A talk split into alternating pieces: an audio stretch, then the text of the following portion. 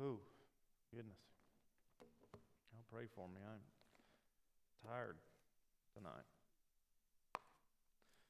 See if I can get the get the anointing to flow. Get get somewhere. Okay. Um, let's start out with uh, with prayer.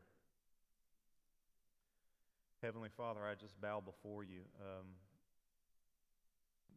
called me to teach, and I, I just want to do my best, but I know that my best is nothing without your Spirit uh, speaking.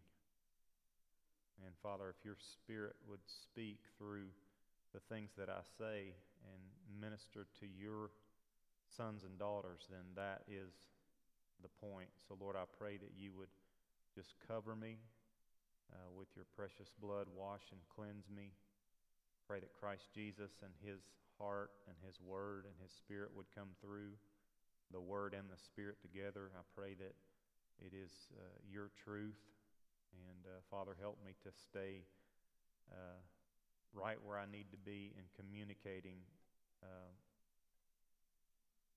what I feel like you've led me to communicate. So, Lord, I just give you this time and ask you to open our ears, open our hearts, draw us closer to you in this critical day that we live in.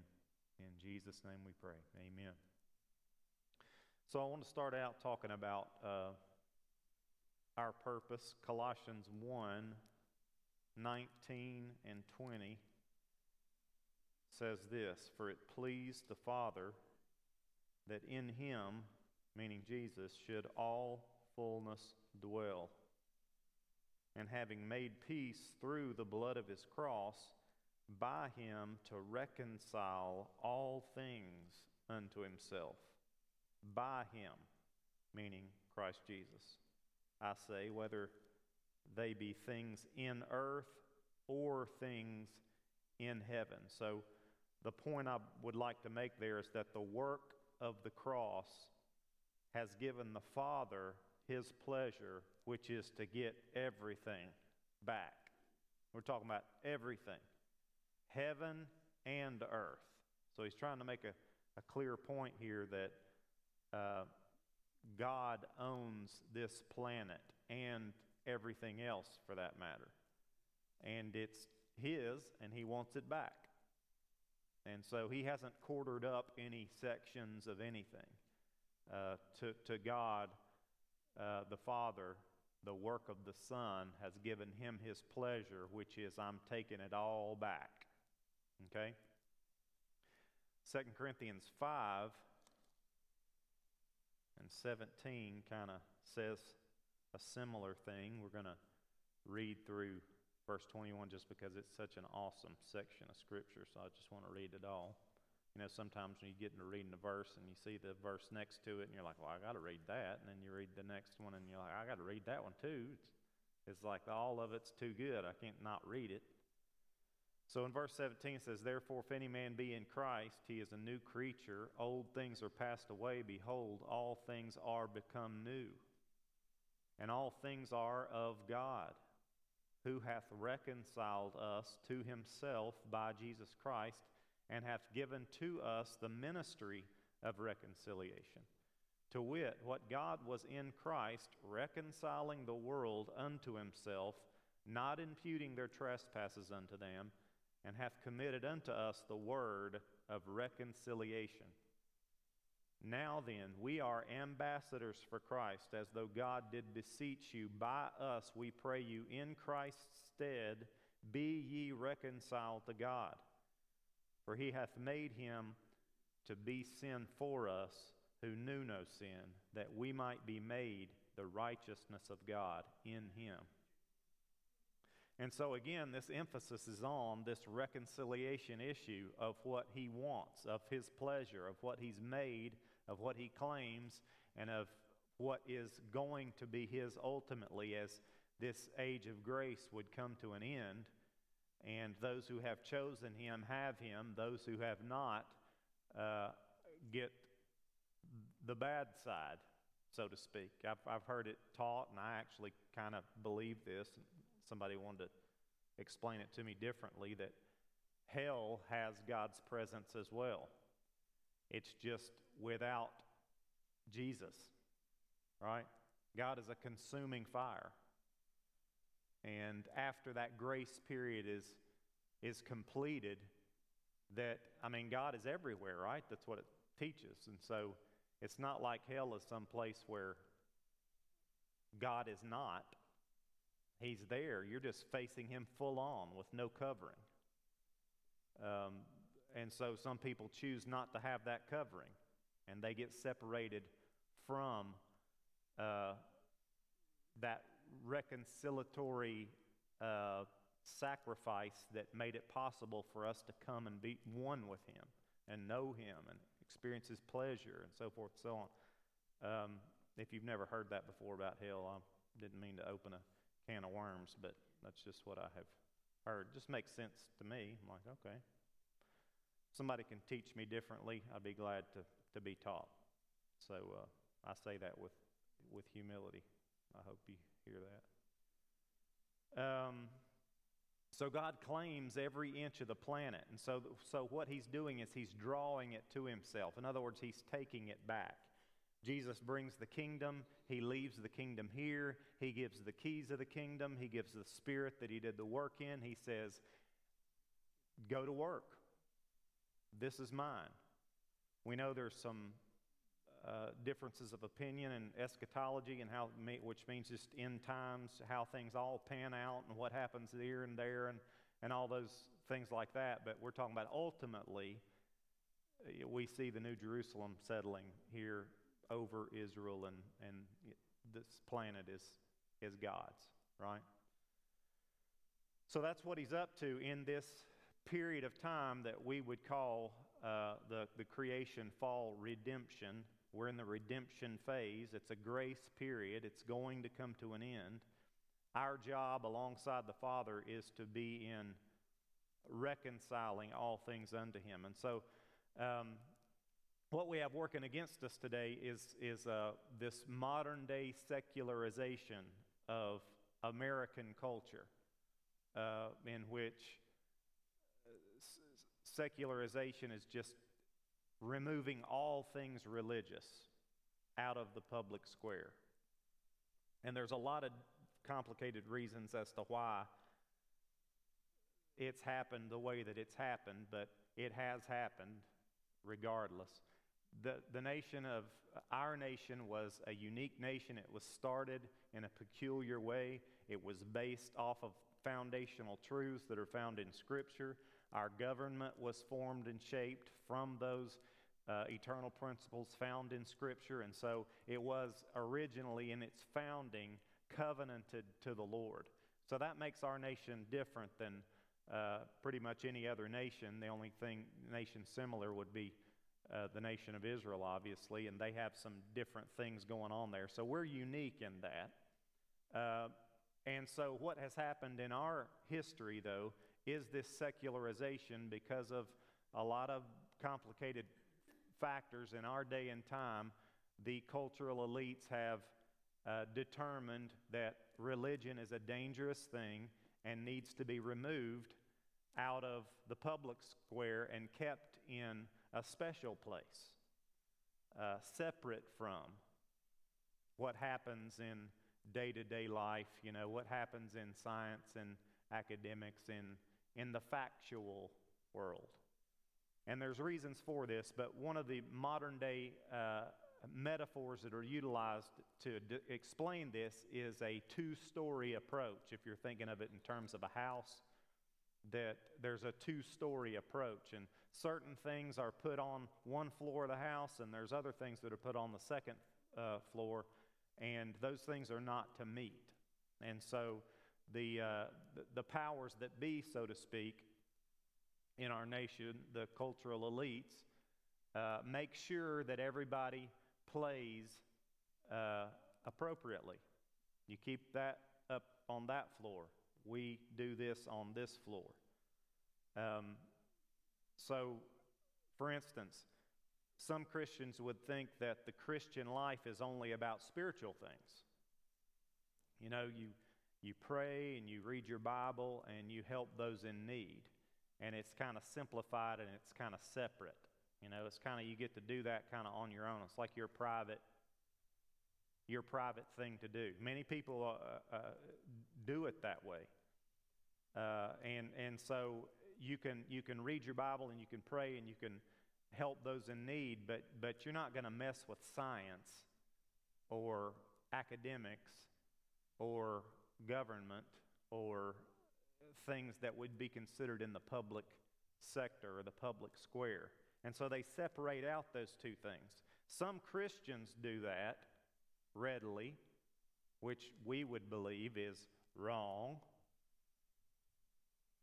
But there's some also some good reasons for it. Some Christians go even a step further and say that they, they start seeing science and politics and, and the intellectual areas of life as part of a so called secular realm that should be kept separate from the sacred parts of life. They almost think that if you bring those sacred things into that secular sphere, then it's going to get tainted or you're going to get messed up. And so there's this separation. See, it's just, it's bad theology, is what it is.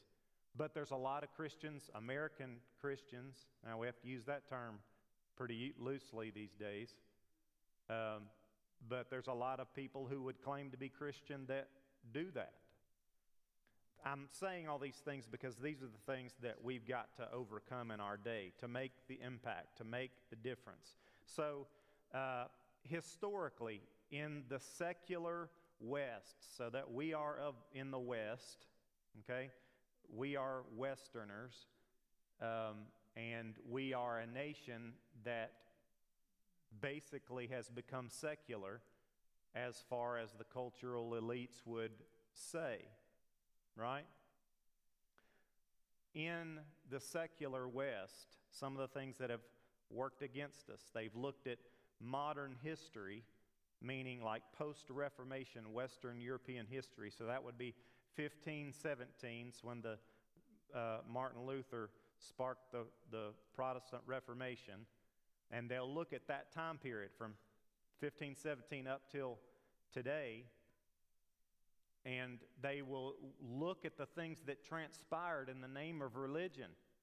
As soon as that happened, uh, that protest sparked revolution and bloodshed all across Europe. And so they would say that, uh, yeah, religion just needs to be removed from the public sphere because look what it's always done. People die because of it. People get so worked up that they lose their minds and they kill other people who don't agree with them. And, uh, and that's true historically. Uh, we would know why because there's an enemy who's real good at what he does and he gets on both sides and goes to work. So it's a little more complicated than we would like it to be. However, you could even go before that. Think about uh, the Crusades and Christians against Muslims. And see, so secular West would say, look there again, look at the religions. All they do is kill each other. All they do is uh, bring a gun or a knife to the argument, and lots of people die. And so their argument today is just look at it. Just look at history. Just take a good look at history.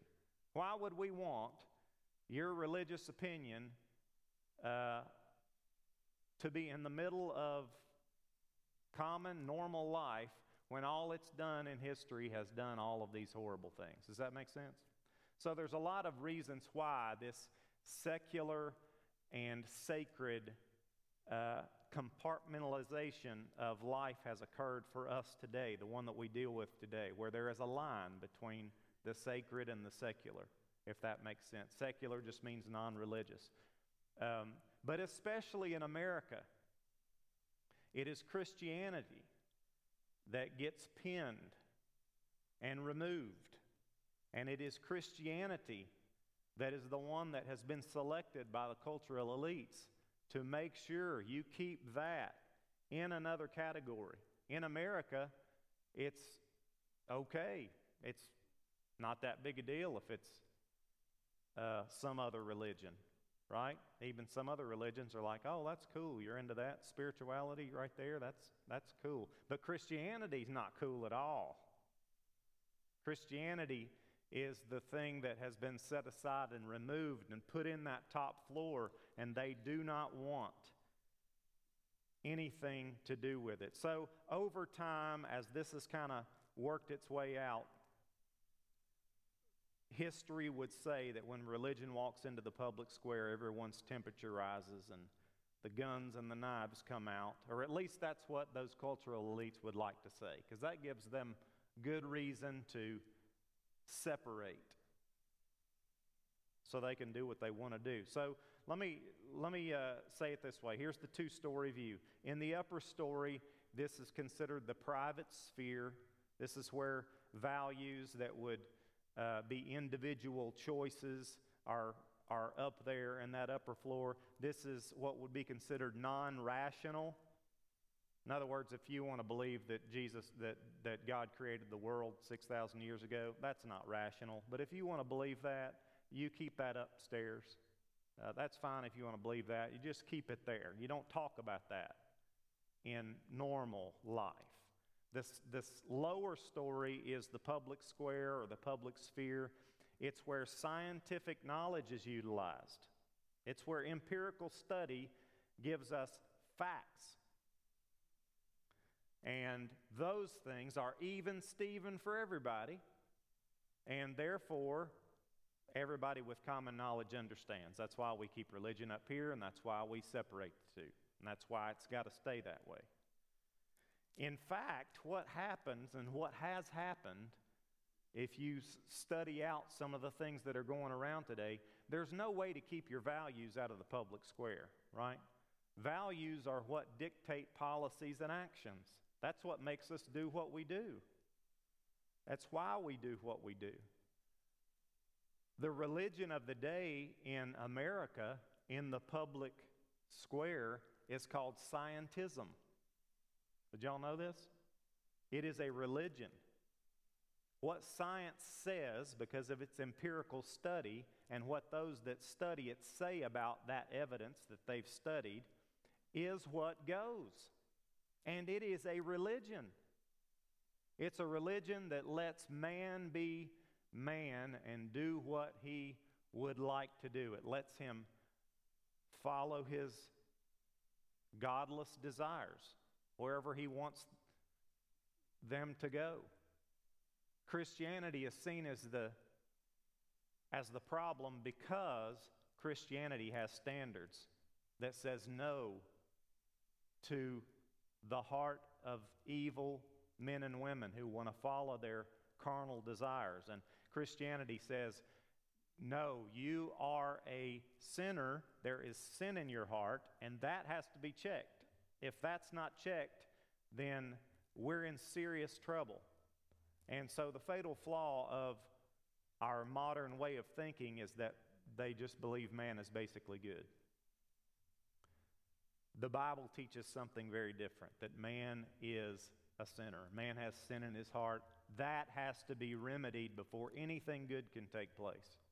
Okay, so we've talked about, the, I've mentioned these things before, um, but just to reiterate where we stand today.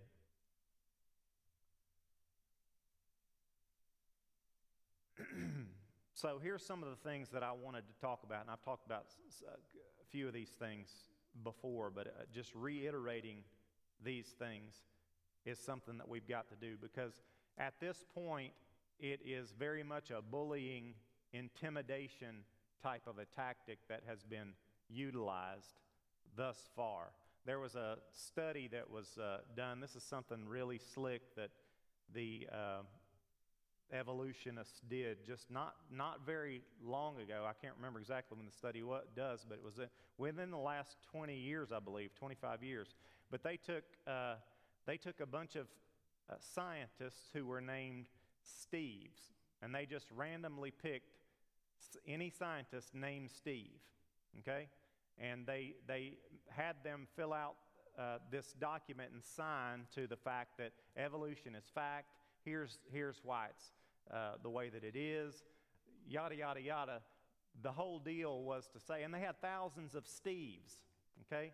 Thousands of scientists named Steve to sign this document. And so the whole thing was a ploy just to say, look, here's, this is how many, this is how many uh, scientists just who happen to be named Steve who believe in this. Imagine if we talked to all of them, what they would say. See, so, but those tactics really did uh, work because you're saying, look, this is really a slam dunk of an issue here. It's not even a topic of debate, debate any longer. It was a ploy like that. And uh, one of the funny things about that Steve study is that if you go back to who names their kid what and why, uh, Steve is a name straight out of the Bible. It's Stephen. So all these atheistic scientists who signed their names to this document were their parents were influenced from Scripture to name them that very name. It's like, okay, you guys are really on top of it. Um, you think you got the slam dunk here. God's going to have his say before it's over with. But I, the point I wanted to make is that they're using bullying and intimidating tactics to continue to keep these two floors separate. And uh, that's one of the things that I really do appreciate about President Trump, whether he's, you know, wholeheartedly in this thing or not. He's a bully himself, just on the other side. And so it's like finally somebody saying something. And it's sort of empowering uh, the rest of us to say, yeah, why are, we, why, why are we intimidated into being quiet and keeping our views on a separate floor? And, and this is, and it's high time that we turn the tables on all of this and begin to enter into the public square and speak the truth. Because what they do at this point, the bullying tactics and other things like that, when you do have a professor who wants to speak out, or you've got a scientist who wants to speak out, or you've got a, someone in the academic realm that wants to speak out, they will blackball you. They will ruin their careers. They will remove them. They aren't playing fair. Uh, this is a serious deal. However, it still comes down to the fact that there's got to be a point where we're ready to pay a price. Because to not pay that price is a terrifying thought at this point as we're about to lose the framework of the government that came out of this book because they will remove the whole thing if, if that price is not paid. So I wanted to make the point that it's come time that we have to use uh, a Hebrew word, chutzpah. We gotta, we gotta really dig down deep and we've got to live out, regardless of what price has to be paid, we've got to pay it. And we've got to think a little more strategically about how we're raising our children and what we're raising our children to do. Because if we don't send young people who've been raised in the truth, who have seen the truth work at home, not hypocrisy, not I do this over here at church and then I get you here and you find out really what, what I'm like. Not, not that stuff. I'm talking about they see integrity from the church house to the house and everywhere in between. And their whole life, they're told, you were put on this planet for a purpose. It's an incredible purpose. You've got a gift. That gift is going to be honed. That talent and those skills are going to be worked up into excellence. You're going to have your whole heart given to the King of Kings and Lord of Lords, and you're going to go as a missionary into the public square, and you're going to do it better than everybody else. And you're going to make a difference because you're not going to be afraid, because you're living for something greater than you. And that's just what has to happen, folks. And that's a long term, long range thing that has to happen, but we've got to raise our children better. That's right. Listen, I fully believe in the Ephesians 2:10 life. That is a predestined, preordained life. That means that God knows what he put into that little precious person that has come into the world. And it's the parent's job to steward that gift because it is the Lord's gift and He wants it back. And that's what the parables tell us. The parable of the talents is not a joke. He wants his gifts back. And that's our job to steward. We are stewards of a planet. Stewardship is a principle of life, it involves every sector of life. It is God's, not our own. My life is God's. And so I steward this life as it was His because it is His. That means I care for it as best I know how. And we've got to do a better job at stewarding everything. We are called to steward this planet. The sons and daughters of God are the stewards of this planet. We've got to do a better job of that. If we're not in the public square to steward the earth, we're not stewarding the earth. Now, again, this nation is different than other nations, but this nation was born to be able to do that. The ones that framed it up, the ones that came over on a boat, the ones that began to make life that worked and civilization and culture that was godly, they came over here to take this book with the Holy Spirit, showing them the principles in it and live it. And they did that. And that's why we have a nation that has functioned as well as it has for as long as it has. And so that's what stewardship is. They're taking the resources of the planet and their own intelligence as image bearers, and they're doing their job in relationship with God. That's the beauty of this. It's still in play. We still have that that we get to do for the Lord, but we've got to switch our thinking about when we think He's going to return because that really does. Uh, for instance, I'm just telling you guys, I'm raising my children to do something special. I'm, I'm raising my kids telling them they have a gift that is from the Lord. I'm raising my children to see not a perfect man, but a man who is honestly following the Lord and who loves his, their mom and loves them and who is uh, sincerely, genuinely working towards following the Spirit of the Lord for such a time as this, being what I'm called to be in my time frame. And, and over the long haul, as we raise kids that see that and understand that and get connected to the Lord, they're going to do this. They're going to do their part.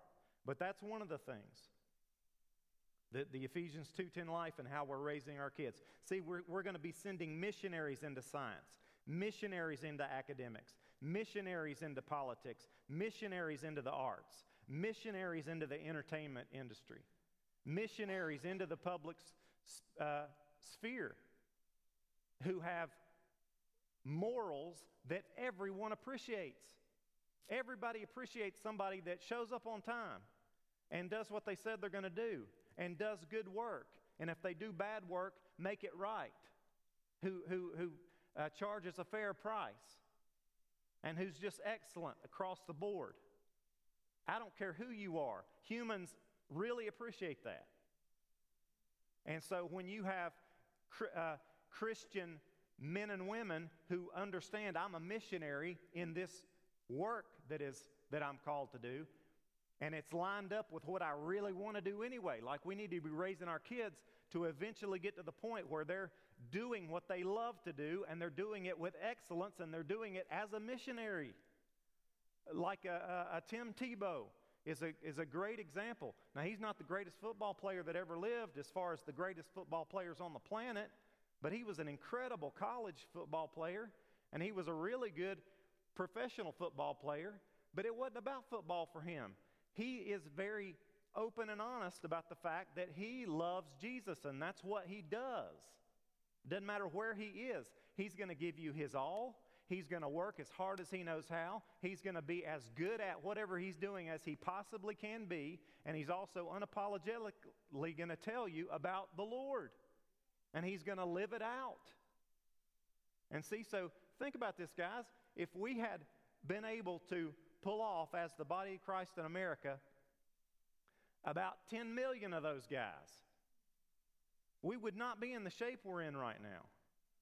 You get people in places who, who make an impact, who make a difference. And it doesn't matter, it doesn't have to be a big shot. I know we're all in America, we like the bigger, better, every. I'm not talking about they got to be a superstar. I'm just saying if, if all of us were the real thing and were excellent and we were on mission in our sphere, where God has called us to be, this nation would be different today.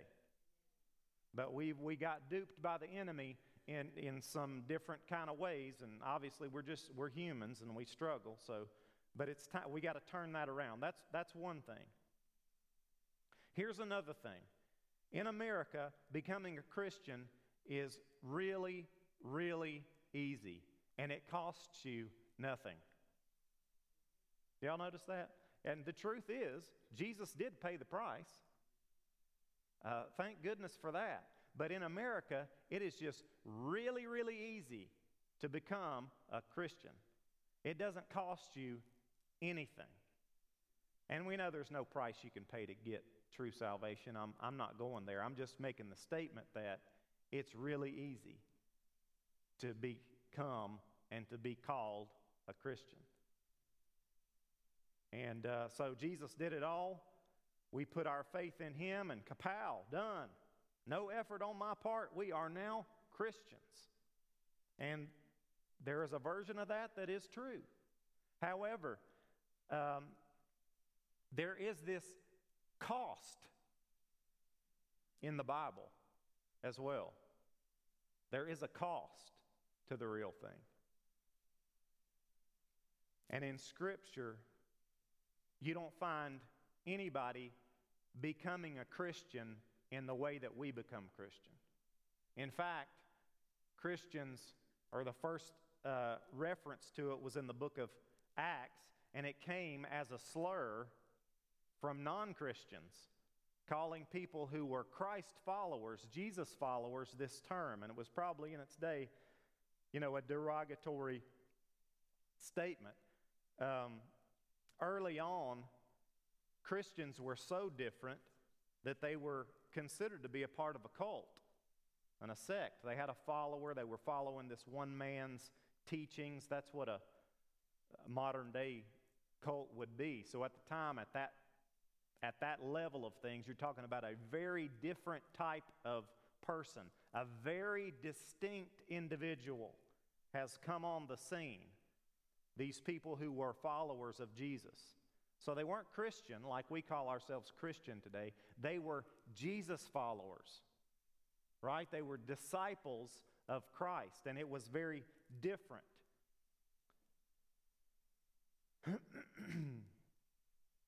it was considered a Nazarene sect, followers of Jesus. They were very unique.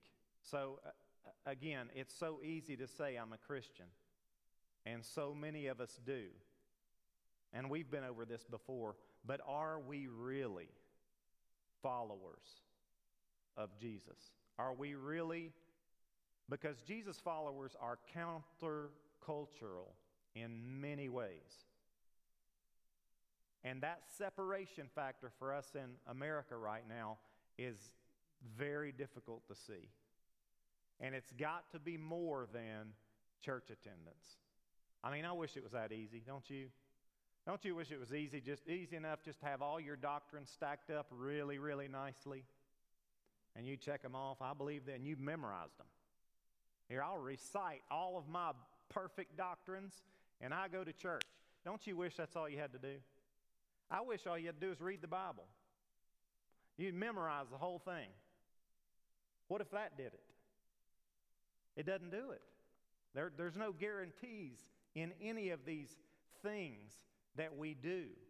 And see, that's one of the problems that we're running into. So we, there's, there's certain aspects, though, of our life that have be, got to begin to be counter-cultural. James 2.14 is what I was uh, shared last time, and that talks about this faith, a certain kind of faith. I thought I had, uh, yeah, there we go. James 2.14 says, What doth it profit, my brethren, though a man say he hath faith and have not works. And he ends with the question Can faith save him?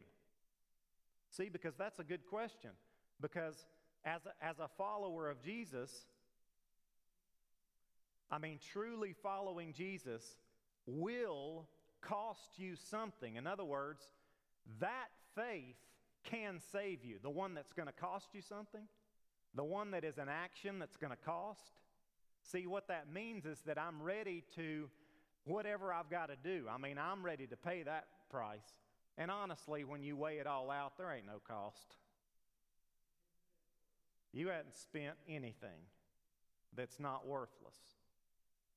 And so, so at the end of the day, when we're talking about this or that, I mean, we got to keep that in mind. But as far as what we have here today, what we get, what, uh, whether people are going to work with us and give us favor or whatever, you can, you can have a lot of cost come in with your following of Jesus. And we've got to kick in that following part, that cost part. Believing in Jesus will cost you nothing. Calling yourself a Christian will cost you nothing. Following the life and example of Jesus will cost you. It will cost you. And see, so there's a big difference between those two issues right there. And, and history, history tells us and shows us that the ones it costs the most are the ones that made the most difference. They're the ones that changed things. Right? The, it's the people around the marriage supper of the Lamb who have certain crowns that they get to throw at the feet of Jesus because of their works upon the earth. The ones that paid the most made, make the most difference here. And that's just one of those things that that's the way that it works out. And we know some people, for some people, it's, it costs more than others. And that's one of those who knows why type of issues. But, but that's also a variable in there. So Jesus comes and he brings his kingdom and he shows us his ways. And his ways are revolutionary, they are countercultural. I mean, think about the Sermon on the Mount. And then think about those people. Think about the ones who were sitting there listening to the Sermon on the Mount. We know the, the uh, 12 disciples were there listening. They were listening to that. They were listening to this man tell you how to live. These things are what we do. This is my thing. Follow this way. Think about those people absorbing that message and what it cost them. Because we already know history has shown us what it cost them. It, it cost Jesus something, it cost the Father something, it cost everybody within the earshot of Jesus at that Sermon on the Mount who actually followed him. It cost them. But we already know history already tells us they made an incredible difference. They made an amazing impact in following Jesus. So if we want to make a difference today, we're going to have to take on those cultural elites, the bullies of the day, the Goliaths. We're going to have to be Davids. And it's going to, co- it's going to cost us. And we got to be ready to pay that price. And we got to be ready and full of the courage and the boldness of the Spirit of the Lord. That when it's our time, we have prepared ourselves to do it. We got to rediscover what it means to sacrifice to follow Jesus, to pay a price again. These are things we got to rediscover. These aren't new things, these are old things. So here's another thing. This is another emphasis. This is another one of my. I'm, I'm going to get up on my soapbox here. I've been on a couple of my soapbox issues. I hope they're actually accurate and God's going, yes, soapbox. But these are things that are near and dear to me personally to erase the line between the secular and the sacred. The greatest issue involved in that, and I'm going to hopefully be able to flesh this out to where it makes sense. But if you want to erase that line, you have got to practice the presence of Jesus in your life. Because what does that mean? When we're born again, it's His time. There is no secular anything for the believer. It is a 24 7 walk with God. Now, that is countercultural.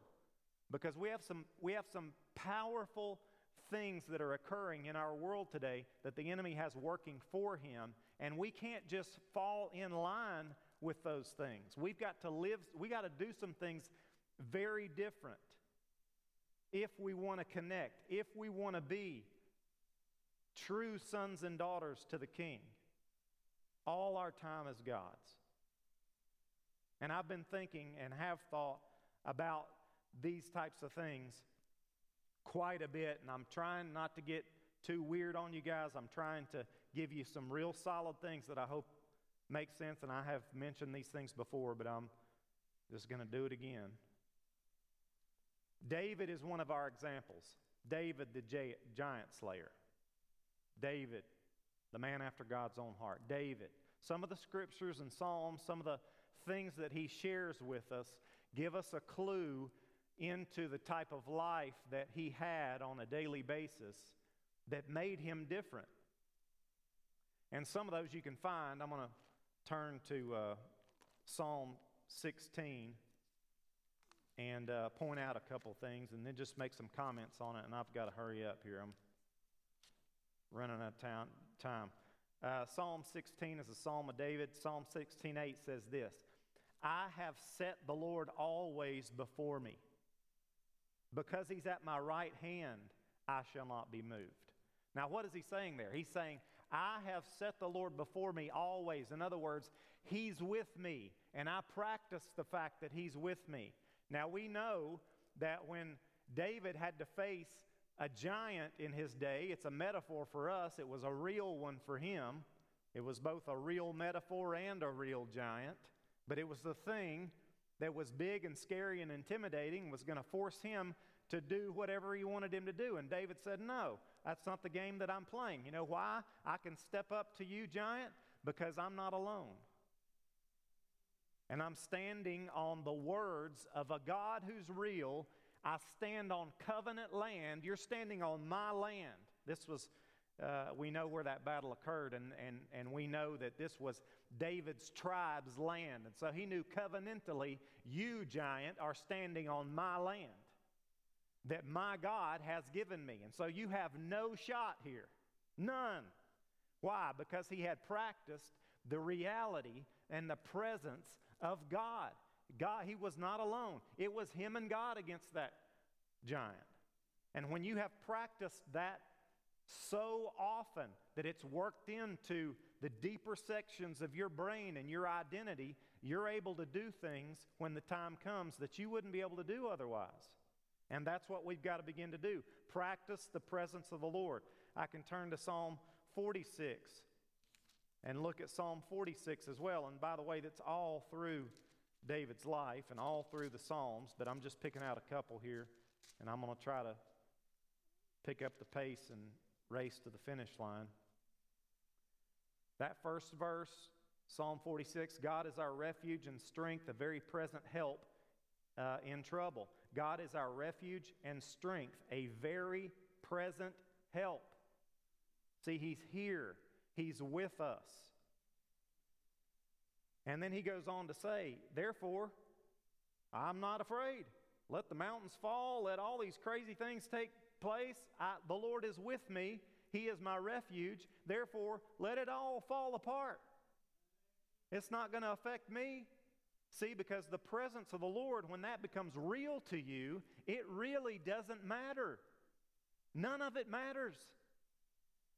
And that is a power that we've got to rediscover. That's a power that David experienced. And I'm not saying he lived like that 24 hours a day, seven days a week. We know that's not uh, possible, and I don't think we can expect that type of thing, but we can, we can live there quite a bit, I believe. To the degree that we live there enough that when we don't feel it, we still know it, and we can do it. So it's not about, I'm not saying you got to tap into feelings at all times. I'm just saying it's got to be real. It's got to be your reality, your, your, your personality has got to be intertwined with the fact that you're God's and your personality is your personal reality. And if you've got a mixed up identity of being some orphan who God doesn't care about and He's not really going to back you up in any kind of way, then that's going to dictate what you do. and how you do it and how you stand or not take a stand. And so we got to enter we got to work these things into our own personal identity. I am a son of God, born for such a time as this, standing on a covenant to magnify the King of Kings and Lord of Lords, to give him what is his, which is everything.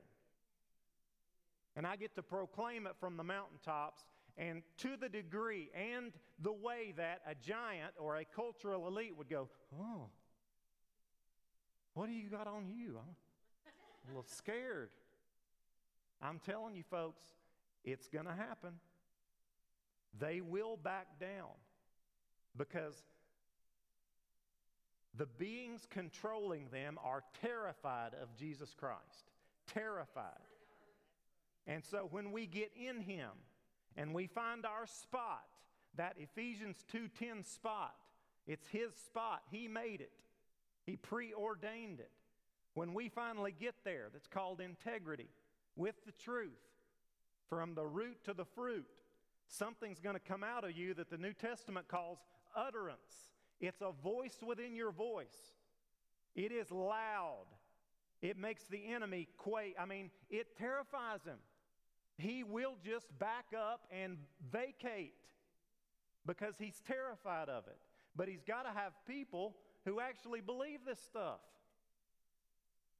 It's just got to take place. And so you got to live a countercultural life by practicing his presence.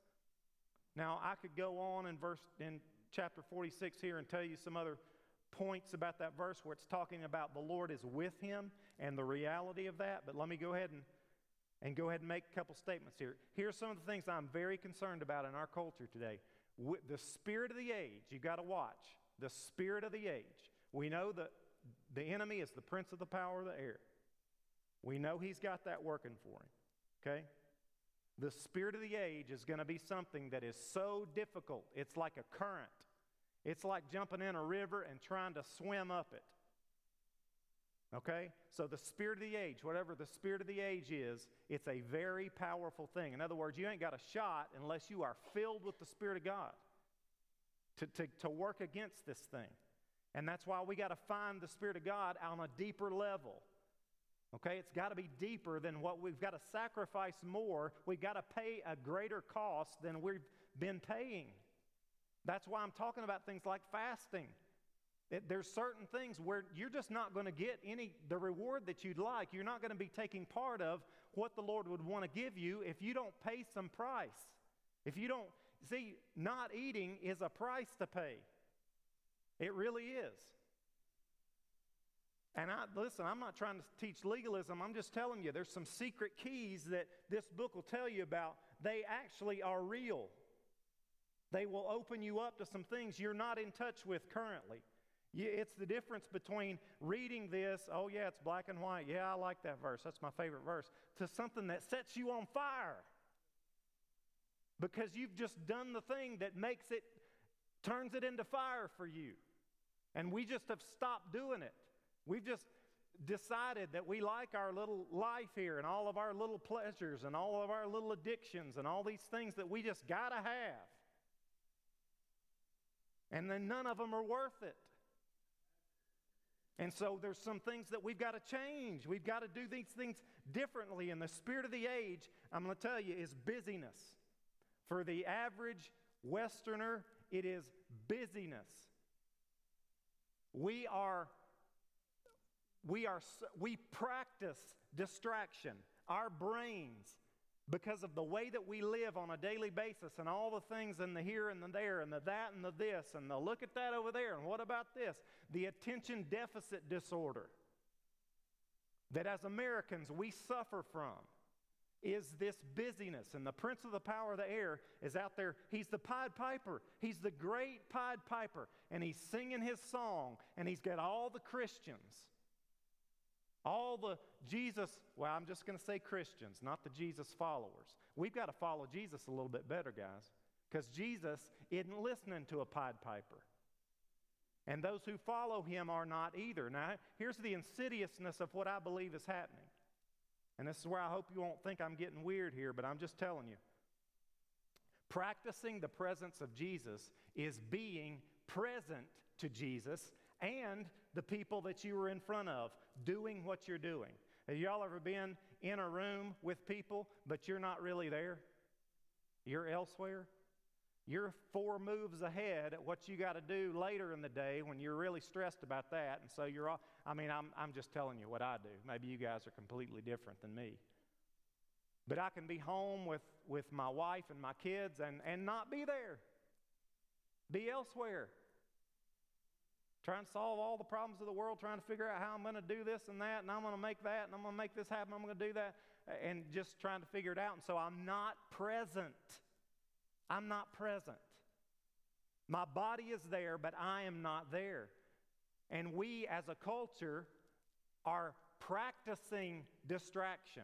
In other words, our brain, it's just like training. Training your muscles or training for a marathon, or it's something you do so consistently that it just comes to you. And we practice distraction. We're so busy that you could, might have your time with the Lord in the morning, you might connect with Him. But if you spend your whole day and your mind is going, ting, ting, ting, ting, ting, ting, ting, you are practicing distraction. You cannot focus on anything. You can't focus. And so, some of the things that I have been doing with my life is the breath is huge for me. The breath. Genesis 2 7. God takes earth, forms it into man, and breathes his breath into the nose of that being and, and, it becomes a living soul. The breath of God. It's, it's the same as the Spirit. The Ruach is the Hebrew word, the Pneuma is the Greek New Testament word. Spirit and breath are the same thing. And so, one of the things that I do to pr- practice presence is I'll just breathe slowly. I'll just get out of this cadence of Go, go, go. America, go. We got to go. Got to get it done. Got to go. Faster, faster. Oh, I got to beat that light. Oh, because I got to get there. And we're going for it, man. Going for it. And so when you sit down with the Lord, you've got to cut that off. You have got to let all of it fall. And so here's the bad part, guys some of you can't. You're in the red so long that when you sit down, you just stay in the red. Or when you do sit down, you just go to sleep. Believe me, I, I have preached long enough to understand that. or I'm just terribly boring. It's just the fact that we're go, go, go, go, go, and we don't know how to focus, and we're so distracted, we're so worn out that we might know the Bible, you might be able to quote it all, but what's it doing for you? when you can't focus on anything, when you're not present to anyone at any time. See, so we practice it, we're distracted. It's literally worked into how we see and do everything. And so I'll sit down and I'll practice five, ten minutes of just settle it down. And then I'll just breathe in as deep as I can and I'll breathe out. When I'm breathing in, I'm thinking, this is a breath from my Father It's the breath of God, it's a breath of purpose. I'm breathing in a breath of purpose. He's given me breath for a reason. And I just think of it, I just think about it. And what do I do? I let that breath out, and what's my brain going to do? It's going to take off. Did you leave that on? Did you what you you got to do that? There it goes. But what do I do? I wait on the next breath because I'm going to have to breathe. I'm going to have to breathe again. Let that next breath come in. Oh, but this is the breath of God. I come back to the breath. The breath of God. I have the breath of God. And see here, I'm being still and I'm knowing God. And I'm practicing it. But that's not enough, guys, after that. You know what you got to do? Some of the things that I'm doing throughout the day? I, I have hourly goals so that I'm present. In other words, I've got a class schedule, and so it really works out nicely for me. It might be different for you, but if I'm in geography class, I am in geography. This is nothing but geography and students. I don't think about anything else. I don't open up anything else. I don't, it's just total focus. This is what I'm doing, and I stick with it for that whole time. And then I got another hour. I go do some other subject, and it's nothing but that subject. And I stick with it. and I go through the whole day. Now, listen, I'm trying to be very intentional in the fact that I've got to be present to my Father and to those people that He's given me to in this time period. Because, see, it's all preordained, it's all predestined. And He has a gift that's in me that He is intending on me to give to these people that He wants them to receive. But if I'm not present to Him and present to the fact that I have a gift to give them, I'm not going to give it. You see how we can get so far out of whack, so far out of time and space, and might know the Bible, but the Pied Piper has just completely rewired the way that we think and live. And then church can just be just another level of busyness.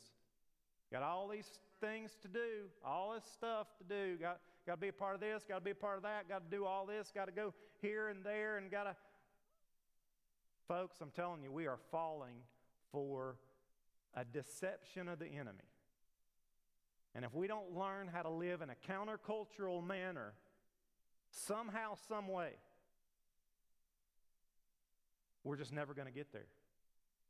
If you don't learn how to count a cost of some kind, and I'm talk, talking about any kind of cost, I'm talking about costs that really matter. Again, I would suggest fasting. Sacrifice a meal or two, that's sacrifice, that's cost. What you're doing is you're saying, I believe that you, Lord, and what you want to do in my life is I just obey you and I follow. I don't even know what I'm doing, but I just am obedient to you and I ask you to do some things. Things like that, we've got to check in on another level. And here I've, my race to the finish line was not much of a race, but, and I'm not even done. But are you guys hearing what I'm saying? I'm saying that we are missing it. And it's going to take more than just Bible reading and church attendance.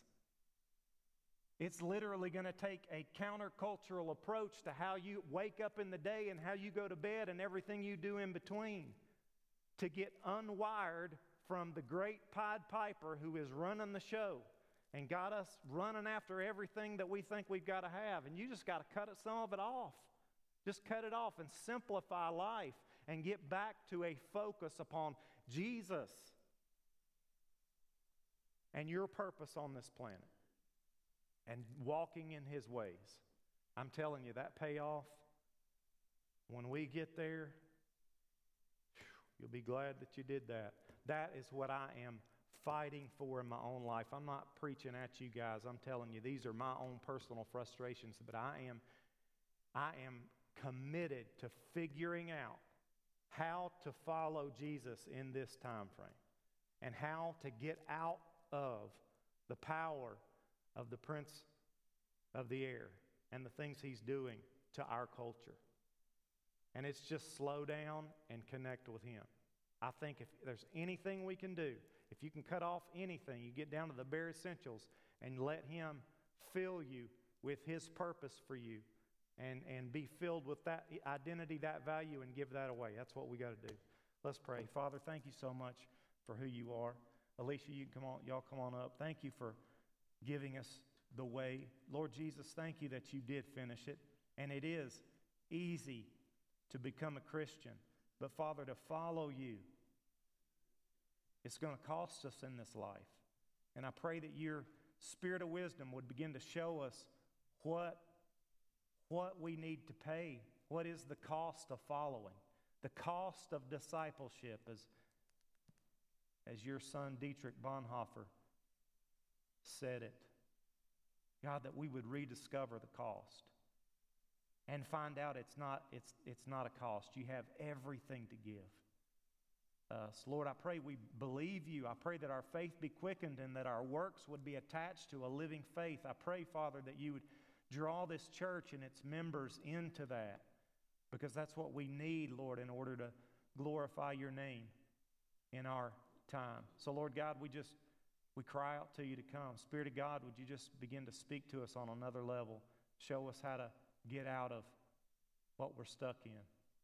And Lord, we, we praise you for that beforehand because you're worthy of it.